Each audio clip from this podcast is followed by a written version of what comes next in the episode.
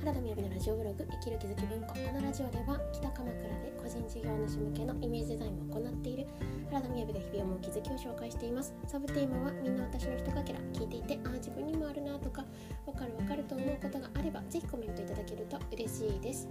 はいこんにちは。今日はえーと、ま、思考の仕組みで見るえ、副作用の出ない薬の飲み方というタイトルでお話ししたいと思います。まずはじめに12分近況報告ですが。いや今日は湿地帯のような鎌倉でございますが、まあ、梅雨空って感じですね。で私はですね昨日から実は体調を崩していましてでまあなんかさっきから1時間ちょっとぐらい仕事ができたので、まあ、あの戻ってきたかなとは思うんですけれど昨日の午後から結構鼻水がですね止まらなくなっちゃってで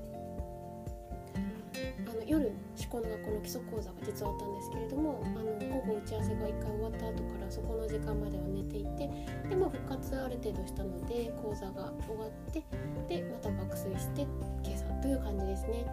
まあ、こう鼻風邪みたいなのと、まあ、喉に来てないのでそこまで重症じゃないかなと思うんですが、うん、なんか少しこうだるさがあったりするような今ですね。でそうそうそれで今朝思い出したんですけれどもこの多少体調が悪くってもつまり仕事がねちょっとこう休まなきゃいけないとしてもなんかこうそこまで大変ではないところにすごくこう、うん、安心感を覚えました。いやもちろんやらなきゃいけないことってあるんですけれど起業というか独立当初もうすごい実は怖かったですね。あの今よりもコロナの前だったので外出も多かったですしそしてグラレコの仕事もちょこちょこあったのでグラレコってその日の会議とか打ち合わせを書くのでその日いなかったら意味ないんですよ。でだからあのこれ1回ずれたらどうなんだろうって思ったんですよね。でだから何て言うのかな。休むというイメージが何もできない。体調を崩したら私どうなるんだろうっていう。でもちろん自分はすごくケアしてたのであの自分の限りのことは良いんですけれどあの当時ですね付き合いをしてた彼氏さんが体調を崩したって話を聞いた時になんかこうパッと看病に行けないっていうのはありましたね。こ怖いみたいな 怖いっていうか私がどうなっちゃうのか分かんなくってなあのできることがちょっとこうなんだろうできることよりも映してほしくないみたいな気持ちが先走ってる 私って一体って思ってましたね当時。まあそんな感じで今日の配信いきます。で今日は、えーと、薬あその思考の仕組みで見るあの薬の副作用が起きない飲み方という話なんですけれども先日あの病気ご病気を抱えていらっしゃる方と思考の話をする機会があったんですね。で、その前に、えーと、私が野菜の濃い料理人の方のお手伝いをしているんですがそこでの話もちょっとこう関わって、まあ、今からの話になるんですけれどもあの病気って例えばあの気が病むというふうにも言いますし、まあ、私の感覚では言いたかった本音思いがくるくるこう固まってで現実に現れたもの体に現れたものっていうのが病気なんじゃないかなっていうふうに思ってます。でうんなんか風今回私がシェアした風邪とかだともっとうんちょっとなんだろうカラッとしていて休みたいなみたいなあそういうこう体のことでちょっと休んだ方がいいよねっていうのであ休もうってしたらこうパッとなってくものですけど病気って割ともうずっと思い続けてたしつこい思い強い思いそしてジメジメした思いっていうのがこう形になって病として現れるっていうような風に思っています。でじゃあこのあのここについて私は再手術を3回してきた経験があるからこそやっぱ思いますがあの外的なその病気をどうにかしていくっていう処置も必要ですし一緒に合わせて結局病気を作りたい自分がいるから病気を作っちゃってるっていう部分も、まあ、本当にその時のそその時は思いたくないんですけど、まあ、実際あるなと思ってるんですよね。めっちゃ嫌な言い方をすると病気を愛してやまやまない感じなんですよねだからその心の部分って見ることはすごく重要なんですけれども最初言ったようにやっぱり外的なあの手術とかそういったアプローチも絶対必要だと思うんですよね。その両輪でやるからこそ意味があっていくっていうふうに思っています。その外的なあの選択が体を温めるとかあの自然療法のような形で治していくっていう場合もあるかなとは思うんですけれど私の場合は目だったのでうーんなんかね網膜が剥がれちゃっているものが念力で念力というかおこう思考を見たことでパッて戻ればいいですけれどもその時も話したんですがあのやっぱ、ね、病気になっているっていうのはある程度本当に治すって決めてそしてやっぱあの外側の対処もしていくっていう覚悟が必要だと思ってるんですね。なぜならあの逆のイメージしていただきたいんですけれどすっごくこう自分がこんな未来を描きたいなと思ってじゃあこううんとマイホームを建ててそして幸せな家族を築いてで幸せな家庭を築きたいっていうふうに思い描いてそしてそれが叶っていくように夢を描きながら実際にこう行動して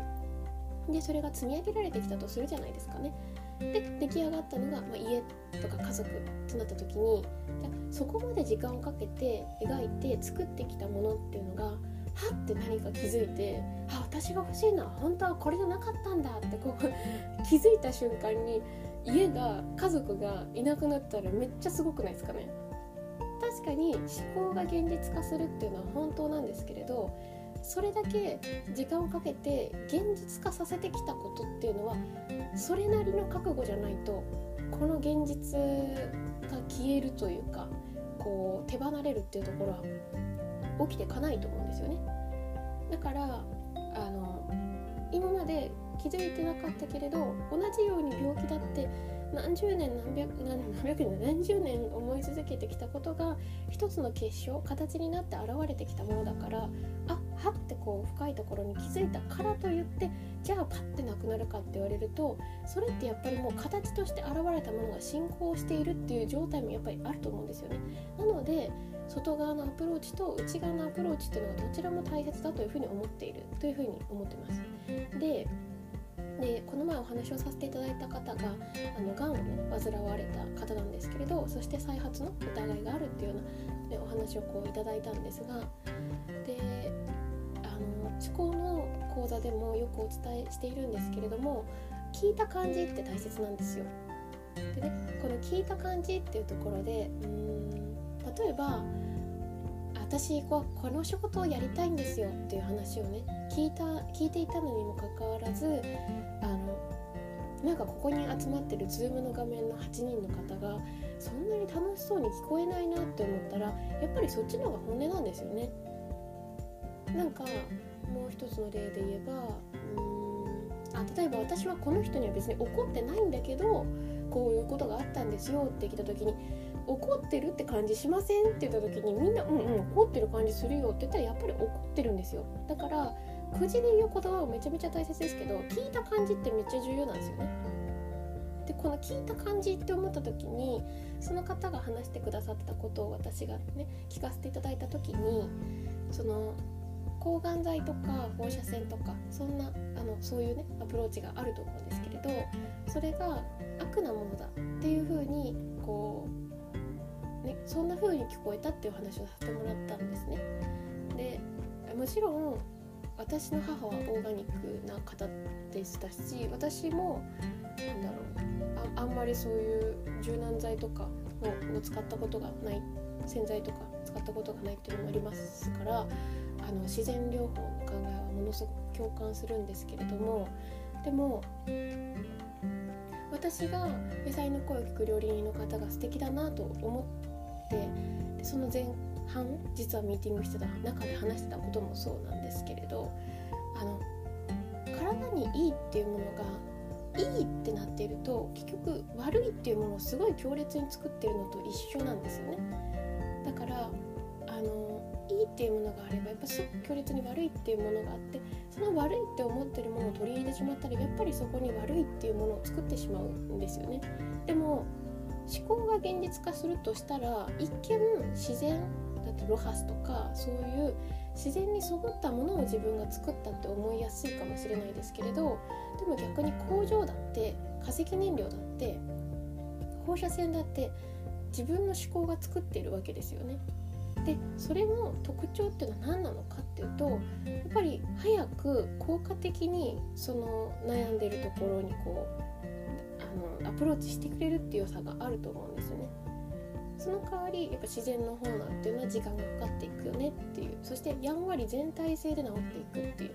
だからどちらも良いところもあるわけですよね。でっていうふうに思うことができればあの思考停止でその効果的ですぐにかかっていく。それをずっと取り続けてるのは負担になるかもしれないですけれどあの病気として現実化している方に早くあのそれをアプローチできるように作った自分が作ったものなんだなそう思って、え今日のタイトルの答えで言うと感謝ができる気持ちありがとうって思って薬って愛なんだなって思って取り入れることができればそこまで副作用はないんですよ。ないというふうになんか聞いたことがあります。ですし私も今までは薬って逆に飲んだことないんですけど思考の勉強をしてから飲むようになったですね。やっぱり恩恵があるんですよね。あの私がオーガニックな人だった時はそんなうん強烈なものを自分に入れてで一時的に症状を抑えたとしたって根本が治らないと意味がないって昔は思っていましたけれどもでもやっぱこの時間風邪の症状を出してるわけにはいかないっていうものがあるんですよね。でそこには自分だけじゃない人が関わっていてここはもう本当にちょっと難しいっていう時にその薬があったからこそうまくいくことができて家庭を守ることができたっていう風なことを考えるとですねやっぱり薬を考えた一番最初の方も愛から始まってるんですよ。そこになんか意識を向けることができれば副作用っていうのは私はなんとなく抵抗感なのかなと思うのであの心からありがとうって思うことができればたとえ副作用が出たとしてもそこまでひどくなっていかないんじゃないかなっていうふうに思います。まあ、これ薬事法に関わるようななんか話なのであくまで思考の仕組みでということでお話しさせていただきますがなんかそんな風にあのできるといいんじゃないですかねっていうような話をさせてもらっていましたまたねここから私みたいにうつばてにかかる方もいらっしゃるかなと思うので今日はそんなお話です。それではバイバイ。